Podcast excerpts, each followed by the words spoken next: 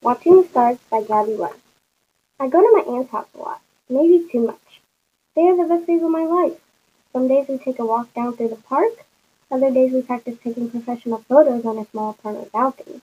But my favorite days are when she takes me one mile past the old gas station to an open field where there are tons of daisies and wildflowers. It's so beautiful. She takes me there once a week to watch the stars and lay on a special red blanket we always take. I've always dreamed of going to explore the universe up there, but all my parents want me to do is, Ava, are you going to study? Uh, yes, mother. Anyways, I'm older now, and all my parents want me to do is study. Study. The word study just aggravates me. It makes me want to scream and cry. But why study? Yes, I'm smart, but I don't need to get any smarter. I don't miss studying, and I never will. But some days I really miss watching the stars with Aunt Tori. I hardly see her anymore, but when I do, it's magical. Magical as in I love it, and it's an experience that I never want to end. It's my only break from my parents. That's why I love it so much. I haven't seen Aunt Tori in so long. I asked my mom in suspense, Can I go see Aunt Tori? No, you need to study, she yelled. Please, I said abruptly. I said no. Ugh, I sighed. That's it. You're grounded, my mom yelled. I can't believe it. I'm grounded for who knows how long. I just want to see Aunt Tori. I stomped upstairs. Thump, thump, thump. Slam! Why can't I see her? I asked myself. I aggressively grabbed my phone to text Aunt Tori. Just then I saw that I got a notification saying, Phone not in reach. I was so confused. I pushed it past me, not worrying about it. I started to text Aunt Tori. I hate mom and dad. I texted her this almost every single day because mom and dad really do annoy me, and she's the only person that I could confide in. A little later she responded.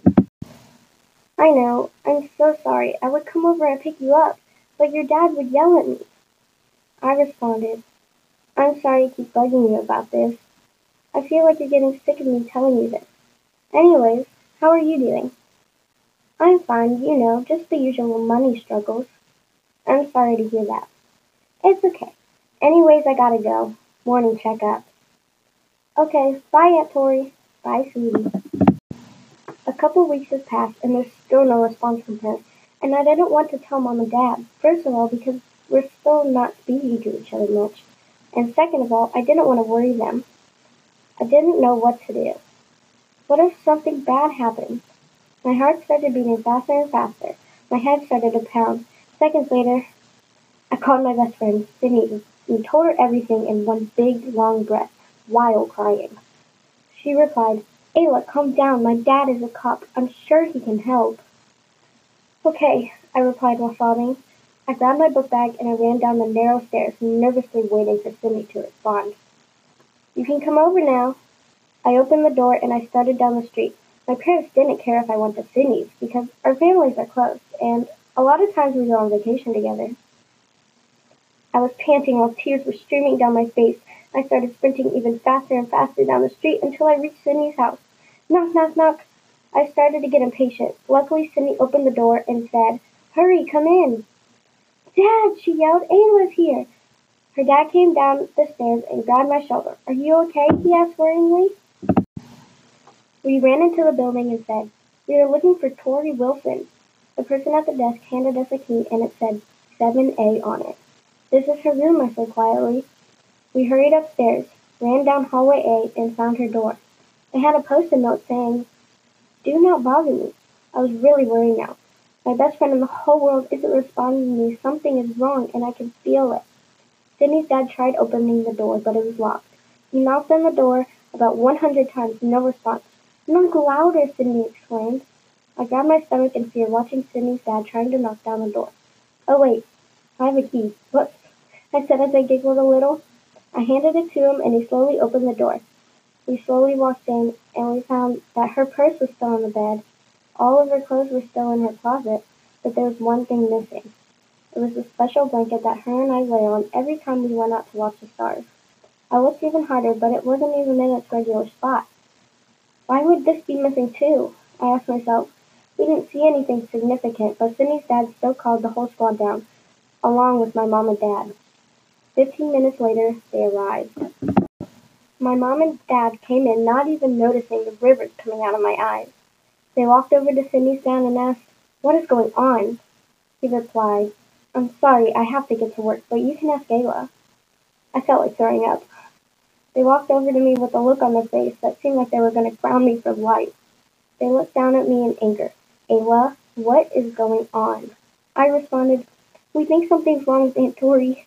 She hasn't responded to me to the past and the month that freaking died. My mom and dad came in, not even noticing the rivers coming out of my eyes. They walked over to Sydney's dad and asked, What is going on? He replied, I'm sorry, I have to get to work, but you can ask Ayla. I felt like throwing up. They walked over to me with a look on their face that seemed like they were going to ground me for life. They looked down at me in anger. Ayla, what is going on? I responded, We think something's wrong with Aunt Tori. She hasn't responded to me in the past month, and she isn't here. They looked down at me in worry and stopped arguing with me. They started looking at his stuff and actually tried to figure out what was going on. We finally got there, and we pulled up into the dark and empty parking lot.